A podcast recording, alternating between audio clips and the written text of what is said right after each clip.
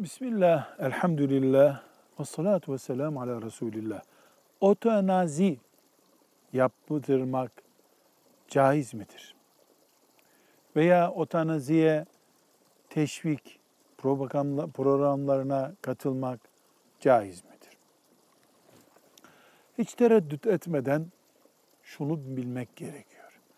Dinimiz intiharın bütün çeşitlerini haram kılmıştır. Otanazi bir intihar çeşididir. Şu kadar ki filan yerde köprüden atlayıp intihar edenle farkı ben ölmek istiyorum, doktor bana iğne vursun öleyim demesidir. Bu bir intihardır.